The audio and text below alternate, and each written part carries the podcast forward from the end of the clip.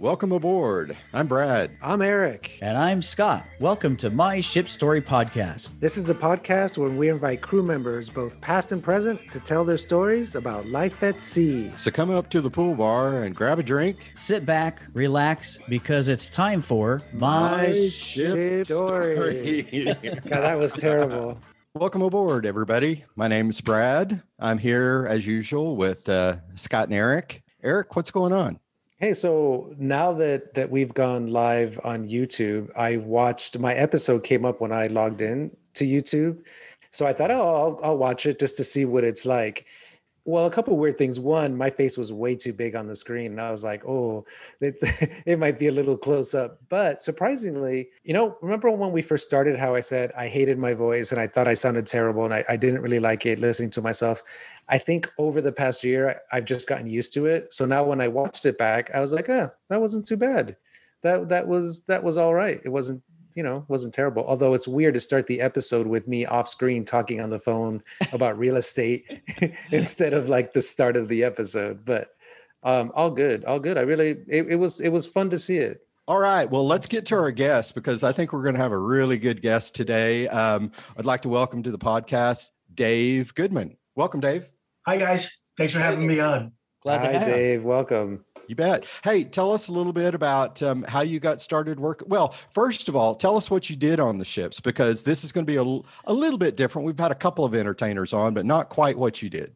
Well, I'm a stand up comedian. And in the mid 90s, I was working in Las Vegas. I was uh, part of a house show uh, called Comedy Cabaret. When that show closed, I really didn't have many options. Comedy clubs weren't doing well, they were closing. And because of the type of act I was doing in Vegas and having, you know, great PR, I was getting booked on ships. And it was an interesting transition to go from Las Vegas to a cruise ship. And my first trip was uh, Princess in 1995. Prior to that, I had um, courted the idea. I was really young at the time. I courted the idea of doing some cruises as the opening act for another comedian named George Kirby, who was a celebrity entertainer. Uh, they used to pay George like twenty, twenty-five thousand dollars to appear for a week wow. on a cruise ship, and needed an opening act. And uh, a connection in Las Vegas was trying to make that happen, and it was a really interesting kind of a you know education. Then I wound up with an agent. That agent was booking me at um, at Princess, and then it became very political, and my career princess was kind of okay wait a second before you go too far on princess i worked on princess short side oh no it's all good yeah. you know it had to do everything the, with manager, the one degree uh, slash agent and nothing to right. do with princess princess uh, okay. was completely ethical the agent was less than ethical he oh, was getting long? me booked but using my dates to book his other acts so uh, he would yes. take the dates from princess he would right. tell princess oh dave is sick he can't make it but i have a magician who could do the, the gig and he would send the magician out at the very last minute. Oh, and at one point in time, they called and said to me, Hey, we hope you're doing okay. And I said, I'm doing fine. And they said, Well, we heard you were in the hospital. I said, No, I wasn't in the hospital. And they said, Well, your agent Chuck told us you were in the hospital and that you had to cancel. And I go, I didn't even know I was booked. And wow. that's how it kind of came out that he was using my dates to book other acts. I apologize. Oh, I apologize to Chuck tomorrow night at eight o'clock. It's just how so, crazy the world can be for entertainers and cruise lines. It's kind of yeah. tough sometimes. So who was who was the the contact at Princess Cruises? Do you remember? Did you t- ever talk to anybody at Princess directly? You know, it was kind of interesting. Um, Mr. Hall had seen me in Martin Vegas, Hall, and Martin knew this guy who was an agent, I won't mention his name, yeah. who had approached me about being his client. And I said, you know, I need an agent right now. And I, I did get a phone call from Princess. And maybe this guy would be a really good guy to broker deals and I don't have to be in the middle. So I put him together with Martin Hall and I said, Mr. Hall saw me in Las Vegas. This should be a really easy sell. And he sent me a note, actually a fax. This is the 95. he sent me a fax and the fax said, Oh, I had a great lunch with Martin Hall. I'm really excited. I got you a bunch of dates to work for Princess and uh, it's going to work out great. And the next day I get a fax from Princess and it was um, from Martin Hall who said, It was nice to meet this gentleman who's representing you. I never met him before. And everything that the agent had represented the day before turned out to be 100% inaccurate and a lie. Oh, and wow. It, wow. was typical. The cruise line, it also happened to me when I worked at Renaissance Cruise Lines. I had another agent who was misrepresenting Renaissance and uh, contracts and being very deceitful and actually didn't tell a lot of the acts that she was working with. She was actually taking the money the cruise lines were paying the comedians, put it in her account, and then send a wire to the comedian's account for a lot less money, telling them that it came directly from the cruise line. And then she would say, Don't forget, you have to send me your 15% commission. Oh, oh wow. geez, on top of that. Oh, shady. Holy cow, that is shady. That's wow. so wow. Smart. So- It's amazing how people have the nerve to do these things to Kidding, honest. kidding. Yeah. It's- We're taking crazy. notes. We're taking notes. So for the, if anybody listening out there knows what Martin Hall is, I would love to get him on here. Martin Hall is a character. He is just nuts. I worked very closely with him at Princess uh, with the cruise director schedules when eventually he became the vice president of entertainment at Princess. Was this after he uh, did um, Let's Make a Deal? Was that that wasn't Martin Hall, wasn't it? Was it That was Monty Hall. that was Monty. Oh, Monty Hall. Monty Hall. Monty Hall. Okay. Yeah, yeah, yeah. I was like, wait, Nice wait, wait, wait But so you work for Renaissance uh, at about the same time that I worked for Renaissance. Of course, everybody kind of worked at the same time because they were only they were only uh, alive for uh, for a few years. Uh, Well, I came late to the table, I guess, for Renaissance. I started working for Renaissance in 2000. My dad had passed away. I was in a, uh weird uh, financial position where I owed a lot of money to the IRS. And I got an offer uh, from an agent in New York who I did not know. She said, Do you want to go work from uh, Barcelona, Spain to Lisbon, Portugal? Five day runs and five five days to Lisbon, Lisbon back to Barcelona, five days uh, for a month. And the money was great. It was going to help me pay off this debt to the IRS. I said, Sure, I'll take it. And I, on the last night, I was broken to tears. I had the best month ever. Uh, the people were great. The cruise director was amazing. It was an experience at a cruise line. And by this time, I'd worked for four or five other cruise lines. So I never had a cruise line where the, the cruise director met me at the gangway, took my luggage and carried it to my cabin.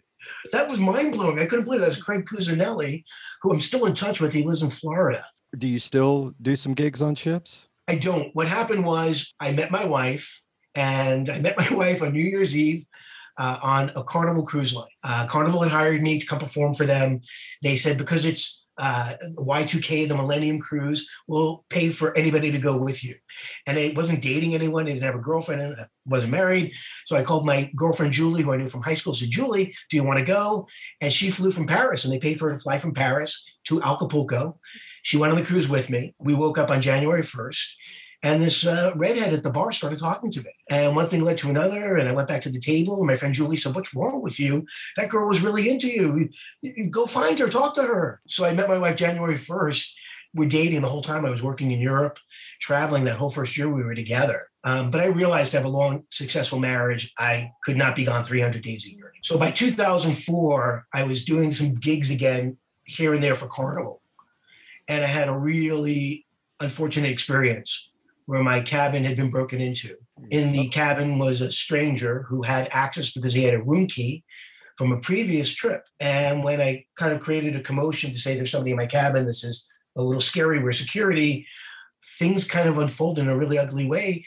And they told me, oh, this is the comedian who's normally here. He has a key uh, from last week. So he got into the cabin. He was waiting to tell you, you should pack up your stuff and move to another cabin. And the whole thing made me uncomfortable. And I said, this is outrageous.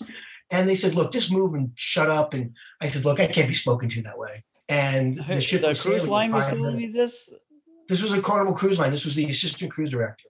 Now, now I have to back up a second. So, so how did this unfold? And like, what was the very beginning of this? Like, how did a did a passenger come on as a cruise again, or a previous cruise that kept the key to your room? He's a no, he was a comedian. The ship came Oh. back into Long Beach. I live in Long Beach. So my wife came and picked me up. Okay. and I was going to go back out that afternoon on another cruise. They were taking on new passengers. So at 3:30, my wife dropped me off, and this ship was sailing at four. So this was happening in a very short window where I had to make a decision: Am I going to be abused in this situation and be told that this guy's got access to my cabin and that's okay? Lack of security. I felt very violated. So I said to myself, I can't exactly accept the situation. I'm gonna I'm gonna leave, and they wouldn't give me my passport because they were about to pull in the gangway. Those Hey, damn look. pursers. The pursers were like on the phone trying to get somebody down to get. I said, look, no, my decision is made. The door is open. I'll jump through the door into the water. I don't care. You'll be filling out paperwork for the next 12 hours. And they believed me. So they gave me my passport. My wife picked me up, and I never went on another cruise ship. I couldn't believe wow. how disrespectful. The cruise director called me.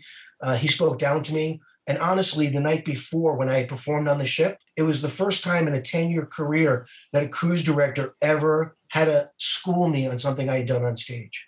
I had never been ridiculed or spoken to about ever telling a joke. And this cruise director pulled me aside and told me I told a very inappropriate joke. What was do you remember? Joke? Yeah, do you remember what was the joke? I do remember the joke vividly, and it shocked me because he thought that I was Italian and that I was being anti-Semitic. And the joke is that I married a fantastic girl. My wife is a Jewish Indian. Her name is Bargain Hunter. And I've been doing that joke for 28, 29 years. so he's now ridiculing me that it's the holidays there are a lot of Jews that are traveling, and I'm offending Jews with that joke. And I've been doing stand up since 1988, and I never once was ridiculed or taken aside to be told what to say or not to say. Suddenly, here's this guy from Canada telling me what American audiences would enjoy or be offended by, and I felt offended by it. So that coupled with the guy being in my cabin and being told to shut up and move into another cabin, I said, I'm leaving. And I literally jumped off the ship. My wife was at the um, port in 10 minutes. That's how close we lived to the Long Beach port for Carnival. And um, we were driving home. My phone rang. It was the cruise director. I said to him, Look, you know, the night before, you had a lot to say to me about my act. And you were ridiculing me and you were insinuating that I was being offensive because I wasn't Jewish. Well, I am Jewish.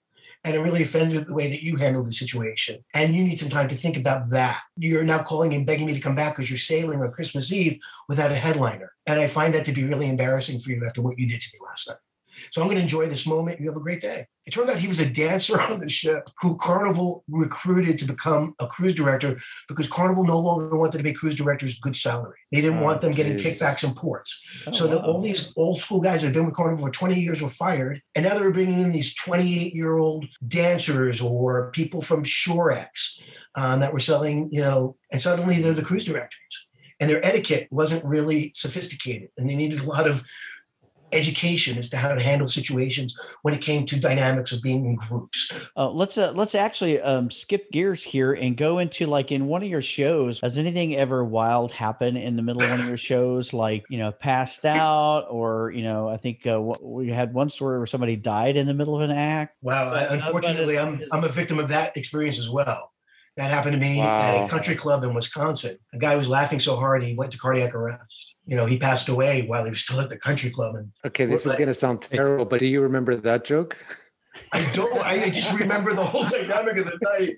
I, I, think it may have been a series of events, not just one show. But thanks for asking. I appreciate that. Uh, you know, it was. I. What about on the on a ship? Like uh, when you're performing on the ships and stuff. Uh, yeah, there's you, there have been a few things that have happened on ships that have been really kind of freaky. To be honest with you, this is Dave Goodman. And this is my ship story. I was uh, working for Renaissance Cruise Lines in 2000, and we just left Piraeus, Greece. And there was a storm that had developed, and it was my night to perform. So in the middle of my show, the captain had to literally come on board and make an emergency announcement to not open up any of the doors or any of the balconies because the wind would have caused a great suction effect. They were literally afraid somebody's going to get sucked out of a cabin. So they had to do this in the middle of my show. And of course, my microphone goes dead. And the captain is now, this is your captain speaking we have an emergency and you know very thick italian accent. I won't even try to fake an imitation or mock it. But he finished and said this is your captain jean mario arrivederci. And that was the end of the announcement. Now my microphone becomes live. And it was an awkward moment. The audience was a little concerned. And i said that was your captain uh, how about giving him a big round of applause? He's looking out for everybody's safety. And by the way, his name really isn't Jean Mario. His name is Bernie Greenberg, and he's from Brooklyn. But Renaissance pays him an extra two grand to throw on the Italian accent so that you have a great vacation. And uh, the next day, I got in trouble with him. He had a great laugh at my expense. He called me to the bridge. He was ridiculing me. He thought, "You think it's funny to make you know fun of the master of the vessel?" And I was really, I thought, "I'm packing my bags. I'm going home." And he had all the staff on the bridge hiding, laughing at me because they could see the panic in my face. but you know, the best and probably the most peculiar thing that ever happened in the middle of the show was also on Renaissance Cruise Lines. So we were leaving uh, Italy. It was my night to do the shows, heading into Croatia. Uh, Dubrovnik is where we were headed. And in the middle of my show, I hear a woman's voice yell out, Where in New York are you from? And the audience just starts laughing at the nature of this really over exaggerated New York accent. And I say, rather than telling you where I'm from, let me ask, where are you from? And she said, well, I'm from Bellmore. And I said, well, I happen to be from Bellmore. What street did you live on? And she said, I lived on Judith Drive. And I'm laughing. I said, I know Judith Drive very well. I know everybody on that block. What's your last name? And the audience is going crazy. They don't know that this is impromptu. They really think it's like part of the show. And she says, My last name is Gerstmann. I take a minute and wait for the audience to calm down. And I say, How are Andrew and Michael doing? And her husband now stands up and says, How the fuck do you know my children? And the audience is going crazy. And I said, You don't remember me? You used to drive me around town in your red Lincoln Continental with a white vinyl top. And he stands up again. He goes, How the fuck did you know I had a red Lincoln with a white vinyl top? I said, I must have eaten red and green peppers in your kitchen a hundred different times, and you don't remember me? And they're literally the crowd's going crazy. And it was going to be an awkward moment because they obviously did not remember me. So I said, ladies and gentlemen, that's my Kreskin portion of the show. And let's move on with the rest of the evening. Well, I finished the show that night. And two hours after I finished the show, the, the cruise director, the, actually the crew purser, Dougie uh, Pinkerton, knocked on my door and he goes, You're never going to believe this, but the Gerstmanns do remember you now and they want to have a drink with you. A light bulb went off and suddenly they remembered who I was. But that was one of the strangest things that's ever happened. That is, wow. That's got to be mind blowing. It was a lot of fun. I've had a lot of stuff like that happen over the years. A lot of, I once caught a guy smoking a cigarette on deck at Renaissance which was non-smoking. I said well, you better put that out. They're going to make you walk the plank. He responded, and the, the New York accent came out. And he said, you sound like you're from my neighborhood. And he said, well, I'm from Bellmore." And I said, oh, I'm from Bellmore." He goes, I live on Bellmore Avenue. He said, my buddy Larry just moved back into his mom and dad's house. He lives on Bellmore Avenue. He said, you got to be kidding me, not Larry Estrin. And it was Larry Estrin, my buddy that I grew up with. They were his next door neighbors who were on that cruise. and it was weird because Renaissance, I guess, did a lot of heavy promotions in the New York area. Yes. And it drew a lot of people from Manhattan, Brooklyn, Queens, Long Island on the a lot of lot of New Yorkers, a lot of New Yorkers. So is the New York accent that different from town to town? you know close to close to the city it kind of is because most everybody started out in brooklyn well and then they would move on from there brooklyn are kind of the same there's a brooklyn's a little bit more in your face but but where is people can tell you what street you came from depending on your accent i'm not that good i once had a conversation with another comedian getting into a taxi in anchorage alaska and I said to him, you know, with all the traveling, I've gotten to be pretty good at picking out where people are from because of their accents. And he says, that's ridiculous. And the cab driver turned around and said, where are you guys going? And I said to him, well, let me ask before we tell you where we're going, where in Connecticut are you from? And the guy goes, I'm from Mystic, Connecticut. How did you know that? And I turned to the other comedian, I go, I could tell from his accent. And it, it, it's really kind of a dead giveaway. People from the Midwest, uh, Chicago accent is very different than a Minneapolis accent. Yeah, yeah, And there are little nuances, and you pick up on it eventually with as much traveling as I've done. But you know, you can pick up all these accents the more you listen to them. So I can pick out a Manchester accent in the UK because there's something very specific that they do, and it's that they hang their G's. They pronounce their G very different from any other English accent. And so it's a hey, dead I think giveaway. this is a perfect time for Eric to try an English accent. Uh, no, I can't do it. I can't do it. Like Good for you. if they were to say like looking, they would say looking, and you hear the G, where most people don't pronounce it. Looking. Yeah, but not quite exaggerated like that. But you can definitely hear it and it's really weird because you you you pick up one person you hear something weird in their accent and then you hear it again in somebody else and all of a sudden you can then realize that it's just that accent for for that area until they move uh, well, until they move hey, down to Oklahoma and and they, the G completely goes away and, and we just looking. There's a lot of there's a lot of vowels missing in Oklahoma. oh, we're gonna move on real quick, but um, I know I work I I consciously worked hard to change my to lose my accent. Little things that I would say like warsh, like all my family says warsh you're washing your clothes. I actually worked it's funny. Both Brad. Brad and I are from dis- different parts of Oklahoma, and it's so funny that like when we're like, and actually, there's another guy, Brian, that worked on cruise ships. Like we worked so hard to get rid of the Oklahoma accent, and, and I, I took it the other way on the cruise ships. I loved other accents and languages and nationalities. So I, uh, um, you know, you'll hear it's on a number of other um, stories that we've done, but I love to pick up accents and and try to talk English. You know, you know, one week on the cruise ship, and you know, and and play around with the accents and stuff there. And then when I got back, nobody had any idea where I was from. I think Which one is of the good. most brilliant parts of the experience of being on ships is that exposure to people from other cultures, from other countries, from other points of view.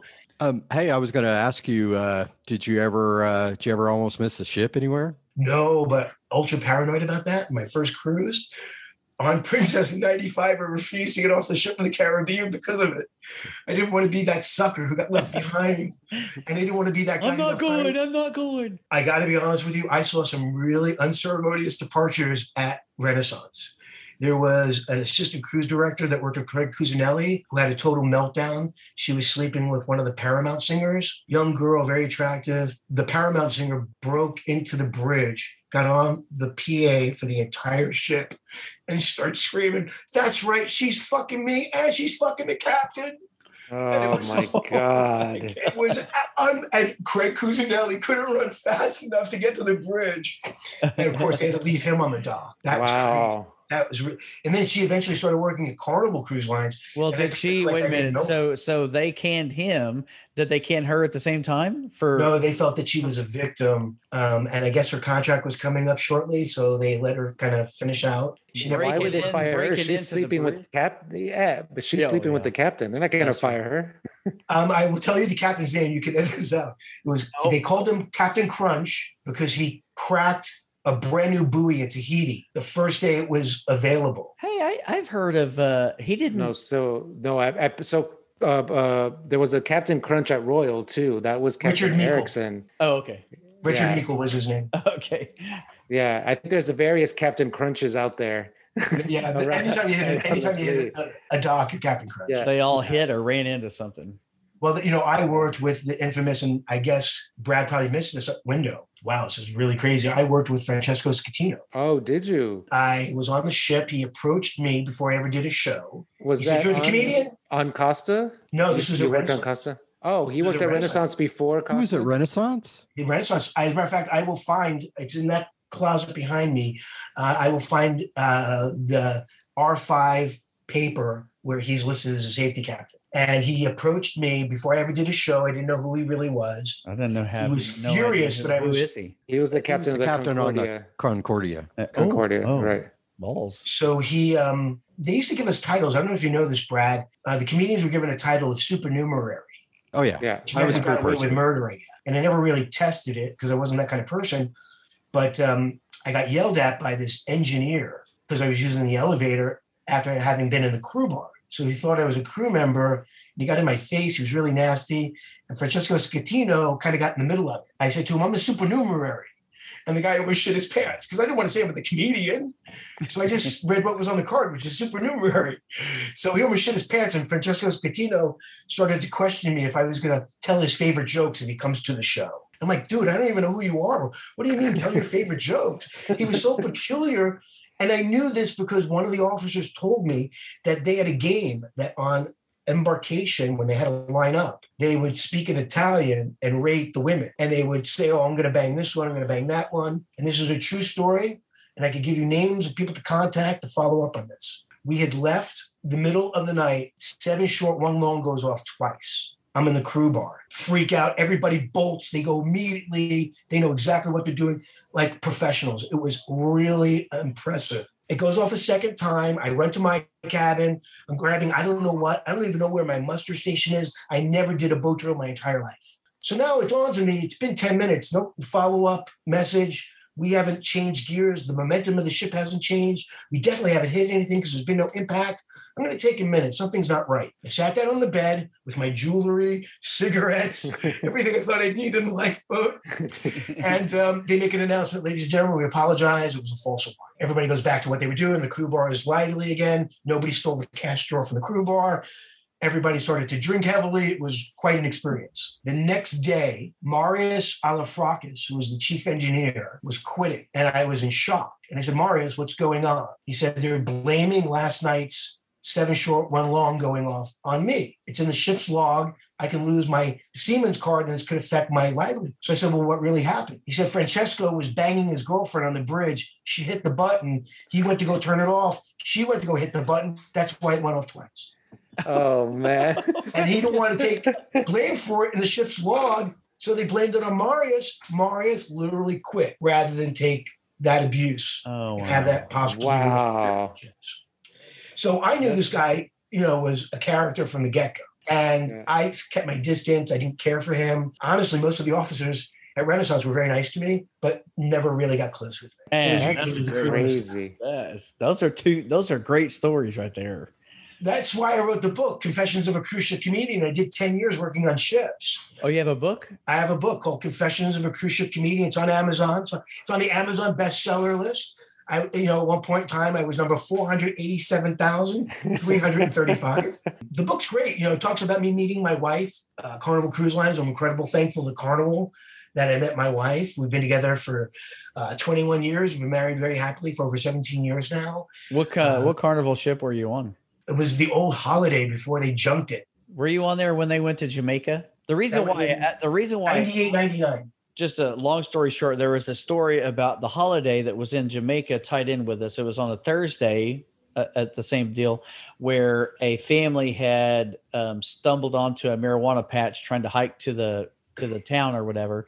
You know, they all shot got shot and killed. Like the whole family got uh, shot and killed, and they closed down the port. And Way to bring the room What? down. Why? Good job, Why? Scott.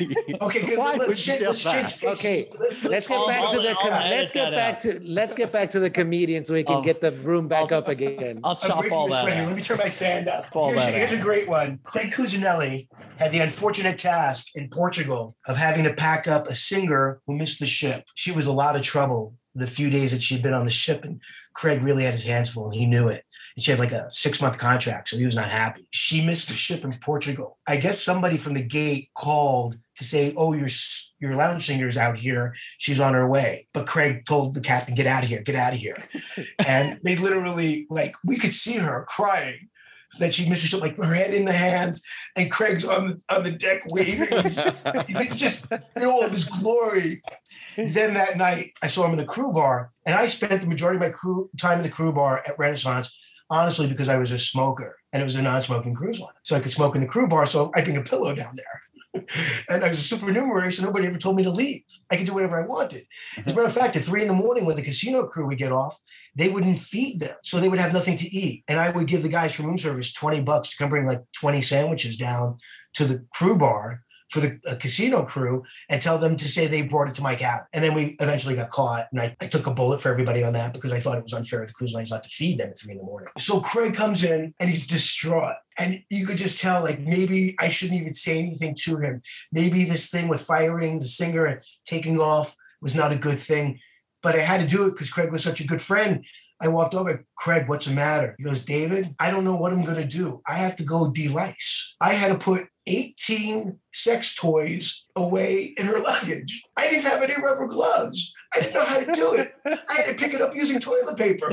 I don't think that was very. And he went to this lengthy discourse about how disgusting it was to have to touch her dirty clothes. And all of a sudden, here he was thinking it wasn't such a good idea to fire her. oh my god! Are you grabbing? A, are you grabbing a pen and the paper? Like this is going to be in tomorrow's act. There are certain things that you just couldn't talk about on Oh stage. man! I will share this with you, which is another in-show moment that happened at Renaissance as well. One night at Renaissance, there's a guy in the front row sitting on the edge of his seat, and every time I tell a joke, he wants to be a part of the act. So I don't give him any credibility for about 45 minutes, And I only have a couple of minutes before I have to say goodnight. So I finally stop the show and I say, Sir, you have been wanting to be a part of the show the entire evening. I could tell. Let me ask, what is your name? And he very proudly says, Seymour Super. And I said, Not the cheap son of a bitch from Long Island. And he and his wife lost it he was the father of a comedian named Glenn Super, who was really popular on Regis and Kathie Lee, on Late Night with David Letterman. And he would talk about his, his cheap father, Seymour Super. It, it was my buddy's dad and mom. And we spent a week together cruising, and it was so much fun. And another one just popped in my mind, Brad. This is really weird. I um, meet this couple after the show, they're talking to me. And they literally said, Oh, you're from Bellmore. We think we know somebody that you know. And I said, Who's that? And they said Anita Bach.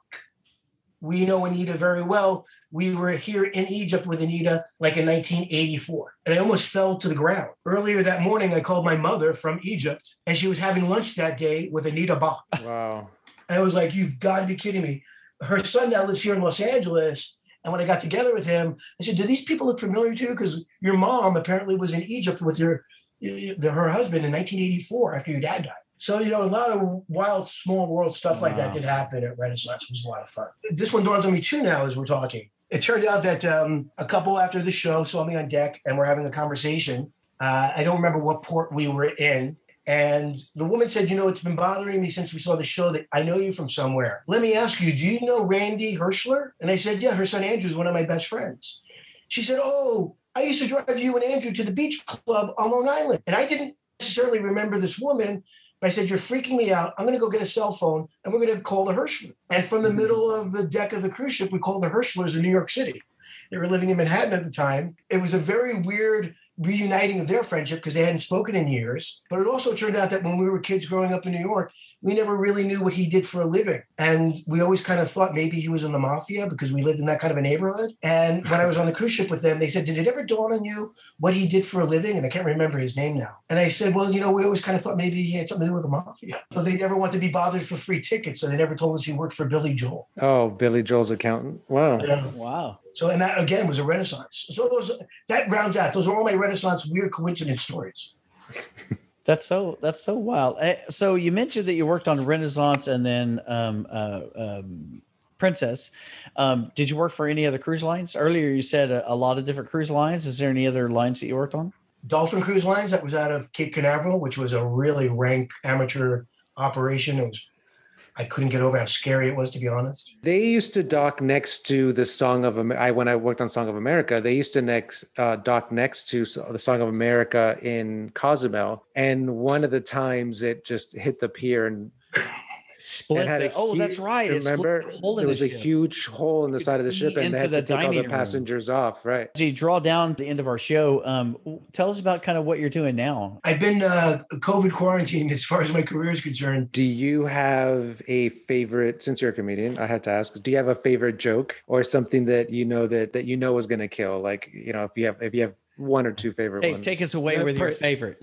I will tell you this is that I used to pride mm. myself, and I guess I still do, on the fact that I could do an hour in front of an audience and not say a dirty word and not tell a dirty joke. I could be suggestive, I could bring it to the edge, but I'm never going to offend anybody, you know, with four letter words real throughout my act. So what I discovered years ago is how powerful those words become when you don't use them. Probably about 15 years ago, a friend, a mutual friend who was very, very close with Buddy Hackett, remembered a joke on the anniversaries of Buddy's death, which I'm getting chills now that I'm thinking about it. Buddy died June 30th, so we're close. Oh, oh okay. oh yeah, we're pretty close. Every year, guys get together, friends, and they call it a lunch to celebrate Buddy's life, but just an excuse to get together and hang out. So a joke was told that was a Buddy Hackett joke that had kind of been lost not a lot of people know the joke, which is the beauty of it, but it's really truly Buddy Hackett. And like I said, because I don't work dirty, and it's really not a dirty joke, I'll just tell you. It's about a very wealthy woman who winds up in a Rolls Royce dealership. She's admiring how beautiful the cars are. She opens up the door. She's looking at the dashboard.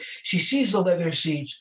She reaches inside to feel how supple the leather seats are. And when she reaches out, she accidentally emits a big pocket of gas. She farted right there in the middle of the car dealership and it was loud and everybody heard it and you couldn't deny it and she was embarrassed so after about 15 minutes she collected herself she got her you know, composure back and she walked over to the salesman. And she said to the salesman, Excuse me, but can I ask you a question? And the salesman said, Sure, ask me anything you like. And the woman says, How much does a car like that cost? And the salesman said, Well, lady, if you farted when you touched the leather, you were going to shit when you hear the price.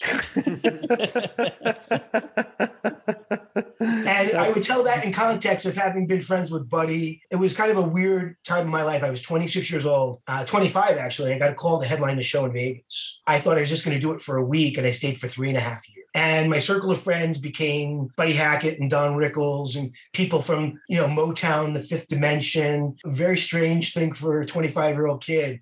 And it was a lot of fun. It was super exciting. And that was kind of like my big step into show business they were people who I watched and admired growing up on television. To be in their company, I would literally sit there and go, I can't believe. I'm my brother would wake me up. I'd be, I, I was a seven year old. He'd wake me up at midnight in New York back in the 70s growing up. The Tonight Show was on from 11:30 till one o'clock in the morning. It was a 90 minute show. Uh-huh. And my brother would wake me up at midnight he was four years older. He said to me, You got to watch this comedian. He comes out, he calls people hockey pucks, he makes fun of them. They play bullfighter music. And he was having me at seven years of age watching Don Rickles. Yeah. And I became friends with Don Rickles, and it was the most surreal experience to be friends with him. And then it was really heartbreaking. I, I didn't call him the last 10 years before Don died. Um, I put on a tremendous amount of weight. I wound up ballooning up to 360 pounds. And I was really ashamed. And I knew that if Don saw me, he was going to bust my balls. And yeah. I didn't want him to feel bad for me. And I just didn't call him for 10 years. And I really neglect uh, I really feel terrible that I neglected doing that now that he's gone. Well, I, I think uh, our our time's probably up. We should be wrapping it up, but um, uh, that's this is better than seeing my therapist. By the way, well, that's really that's really why we why we started this podcast, and that's really something that we've discovered doing going through this. We've been doing this a year now. If you've worked on a ship, you come on here, and um, it's it's just you know we speak the same language we're doing the you know we have shared experiences and it's just great visiting with people that have worked on ships so that's kind of what we're about so so go listen to a podcast or two and you'll know what i'm talking about i definitely gonna do it now I'm glad i didn't do it before yeah now it's a different story no hey, no, you were great. prejudiced hey real, great. real quick before we leave tell everybody how to find your book uh, it's available at amazon.com uh, Confessions of a Cruise Ship Comedian by Dave Goodman. It's got five stars. I could use every review. Hey, everybody, go buy his book and see if we can bump him up to the top 300,000. I appreciate that. We're going to try to get you. I would really like a commission check. All right. Well, thanks a lot, Dave. We really appreciate you coming on, especially short notice. Thanks for coming in and jumping in and doing a great job. Thank Thanks you. Thanks for having me. It really was. It turned out to be a great pleasure. I, I'm so sorry that I was dreading it earlier yeah, it's okay. uh, that happens to be the experience with a lot of our guests. They get a little nervous at first; they're not sure what it's going to be like, and then they just sit down and we have a nice chat. And and then you look so down and fun. it's like an hour and a half, hour, two hours yeah, later, and you're like, oh, like super wow. fast. Yeah, and, and I have to I have to cut this down to like forty minutes. Take care. All right. Thanks Ciao. again. Ciao. Right, see you. Bye bye. Well, the stories kept coming and kept coming. So you should have. He was just getting warmed up. Yeah, he was just getting, getting ready to go. Up. Yeah. So my little Vatican story they refused to let me in. I was with Mary Giuliani. They're like, nope, you can't come in. I was wearing shorts and they would not let me in. Hey everyone, the ship is about to set sail, which brings us to an end for today. We hope that you enjoy the podcast. For bonus audio and if you would like to see this podcast in video, please visit our YouTube channel, My Ship Story. You can also find us on Facebook and Instagram as My Ship Story. Don't forget to let us know if you're a past or present crew member and if you have a story that you would like to tell, or if you like, you can email us your story for us to read on the air. Email us at myshipstorypodcast at yahoo.com. That's my ship story podcast at yahoo.com. Goodbye for now, and be sure to tune in next week, same time, as we'll have a new podcast every Monday. Bon voyage!